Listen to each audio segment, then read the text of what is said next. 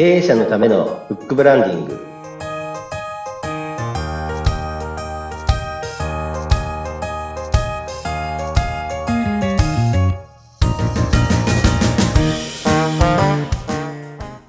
こんにちは。出版ファーストコンサルタント高林智です。インタビュアーの勝木陽子です。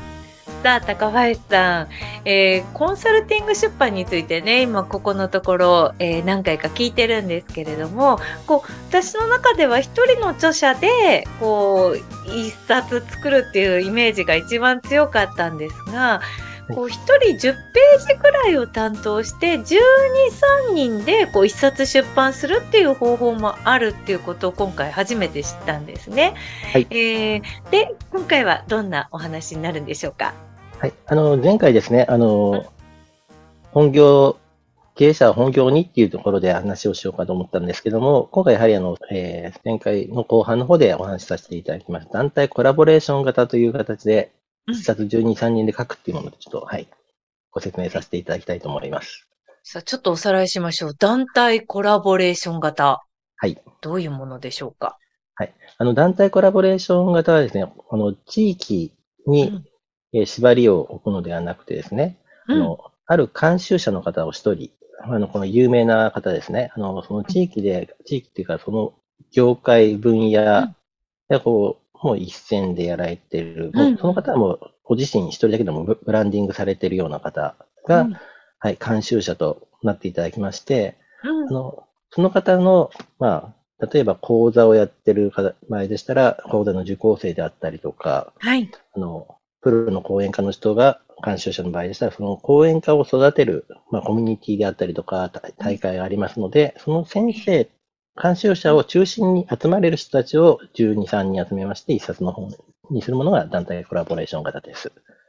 なるほど。はい、その、例えば講演、プロの講演をされてる方の、に、まあ、憧れて集まった、まあ、なんていう生徒さんっていうかお弟子さんっていうのかな。なんか、あの、そういう方たちが、まあ、もちろんその、有名な方ほど有名ではない方たちが、こう、集まる、12、3人集まるということなんですね。はい、そうです。はい。それで、どんなことを中身は書くものなんですか？そうですね。あの、こちらもですね、一人一人、あの、10名の方、12、3名の方、あの、それでまず、生い立ちから聞いていただきまして、はい、で、うん、あの、今何をやってるか、まあ、苦難があったないっていう話は当然乗るんですけども、ただ一点違うのは、あの、監修者との出会い、その出会いがあったことによって、えっ、ー、と、何が変わりましたか、人生で大きく、ね、彼、その人から受けた影響は何ですか？ということで、はい、監修者の出会いとの、その後の、えー、変化っていうのを必ず語っていただくことにしております。なるほど。その監修者の方は今度何かこう、それに対してこう、なんかあったりするものなんですか？そうですね。あの、監修者の方ですと、あの、やはり監修者の方が基本、この本に載ってもらいたい、一緒の仲間だっていうところで、この監修者の方まずセレクションするんですね。セレクションという言い方変ですね。あの、要はこの方に書いていただきたいと。この12、3人だったら、この12、3人はいいだろうっていう、こう、色をこの監修者の方が一冊一冊こう決めていただくということをやっていただきますね。はい。それでこうなんか本に一冊の統一感が生まれてくるということになるわけですね。あ、そうです。その通りです。はい。なるほど。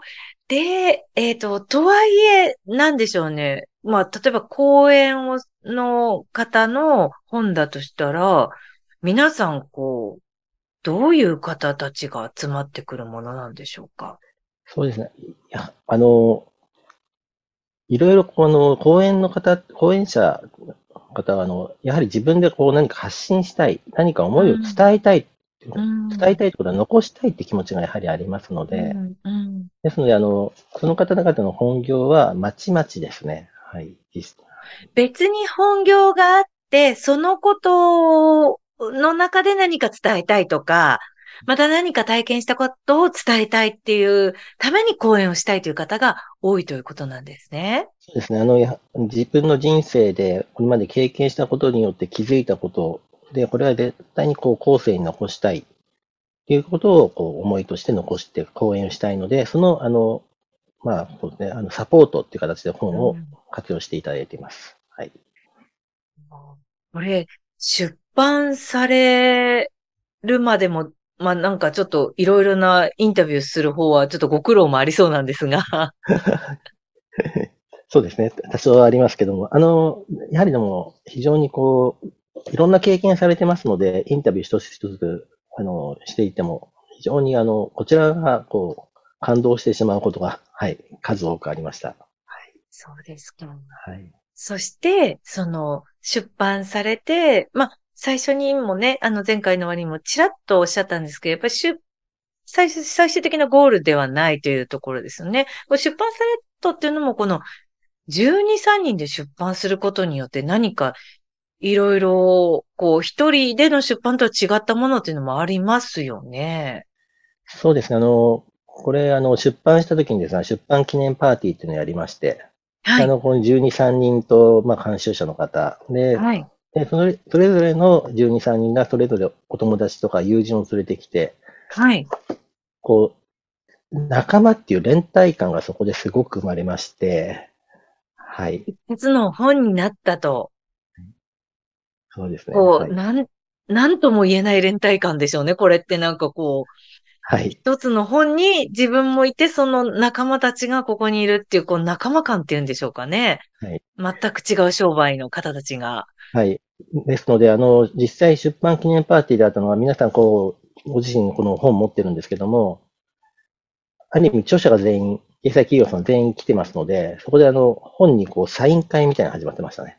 えはい。なるほど。はい。全員分、こう、自分以外のところ全部サインしてとか、ね、感じで、はい。あの、名前載ってる人すべてサインをして回ってるっていう人もいらし、何人もいらっしゃいました。はい。なるほど、なるほど。で、そうなってみると、全くその、なんて言うんでしょう、こう、ふ、その、監修の方を中心に集まったというだけで、その地域も別々だったりとか、それから仕事、お仕事とか人生とか、年齢なんかも別々だった方っていうことで、ものすごくこういろんな化学反応っていうのも出てくるのかもしれないですね。はい。そうですね。お互いがお互いやはり思いを伝えたいというところで一致してるんですね。あと、監修者の方と繋がってるっていうのがありますので、ですので、東京のの一人の方が大阪の人をこう紹介したりとかですね。うんうん、お互いこう、相互、相互関係で、こう、お互いこう助け合う。お互いこう、宣伝という言い方変ですけど、こういう人がいるけど、どう話聞いてみないとか、そっち行ったらそこのお店行ってみてね、とか、そういう感じのことはやられてるみたいですね。はい、ええなんか、高林さん、私もその方たちにちょっと会ってみたくなりました。はい。ぜひ、はい、あの、このラジオの方にも、あ、ポッドキャストの方にもですね、はい、あの、はい、何名かお声掛けをして、はい、出てもらうようにして、したいと思います。本当ですか？はい。えー、すごくた楽しみです。はい、あの、やはりこう、地震の津波体験をですね、あの、の怖さを忘れてしまってるってことで、もう一度こう、語り部にしたいとかですね、はい、語り部として回ってる方とか、あとは、子供たちの思い、子供たちはこういう教育してるので、新しい、子供たちがこう幸せになる学校を作りたいと思ってこう行動されてる方とか。結構あのその本をイン作るためのインタビューしている中でも、高橋さんとしても勉強になることって結構ありますね。